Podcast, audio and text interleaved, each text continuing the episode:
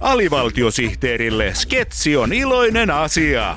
Virallinen sketsi on maailman luonnollisin juttu. Alivaltiosihteeri, Suomen virallinen sketsivalistusohjelma.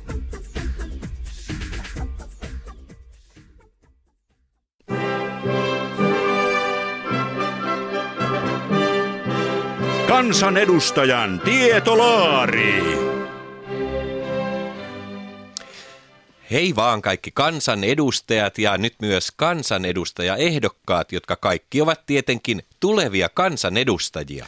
Kansanedustajan tietolaari vastaa tänäkin vaalikeväänä teidän kysymyksiinne vaalipiirien katsomatta. Ensimmäinen kysymys tulee kansanedustaja ehdokas numero 1957 Lapin vaalipiiristä.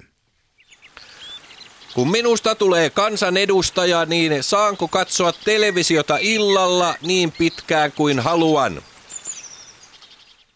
Rakas kansanedustajaehdokas 1957 Lapin vaalipiiristä. Kansan edustaja edustaa Suomessa korkeinta valtaa, joten hänen ei tarvitse itse katsoa televisiota. Sitä varten on olemassa avustajat, virkamiehet ja ministerit. Sinun tarvitsee vain napsauttaa sormiasi, niin he katsovat televisiota niin myöhään kuin sinä haluat. Seuraava kysymys tulee Savon vaalipiiristä.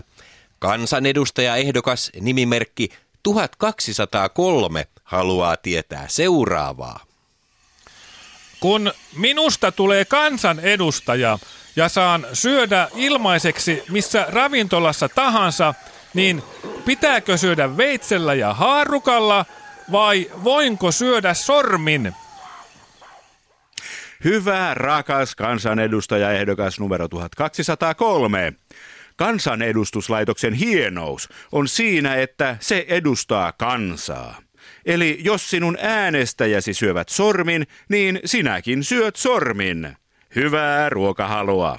Seuraavan kysymyksen lähettäjä on kansanedustaja ehdokas numero 3160 Hämeen eteläisestä vaalipiiristä. Hän kysyy näin. Kun minusta tulee kansanedustaja, mihin aikaan limusiini tulee hakemaan minut aamulla loistohotellista? Rakastettava, rakas kansanedustaja ehdokas. Nyt olet kyllä ymmärtänyt kansanedustajan aseman aivan väärin. Kansanedustajan tehtävä ei ole mukautua auton kuljettajien aikatauluihin, vaan päinvastoin.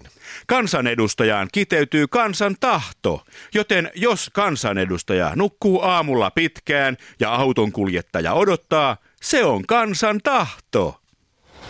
Kiitos vastauksesta, rakas kansanedustajan tietolaari. Haluaisin vielä kysyä, että kun minusta tulee kansanedustaja, niin miten nämä eduskunnan saunavuorot järjestetään? Perheemme on nimittäin tottunut saunomaan perjantaisin. Korkea-arvoinen, rakastettava, rakas, hyvä kansanedustaja ehdokas 3160 Hämeen eteläisestä vaalipiiristä. Todellisessa kansanvallassa ei suosita perheenjäseniä ja sukulaisia, vaan puolueen jäseniä.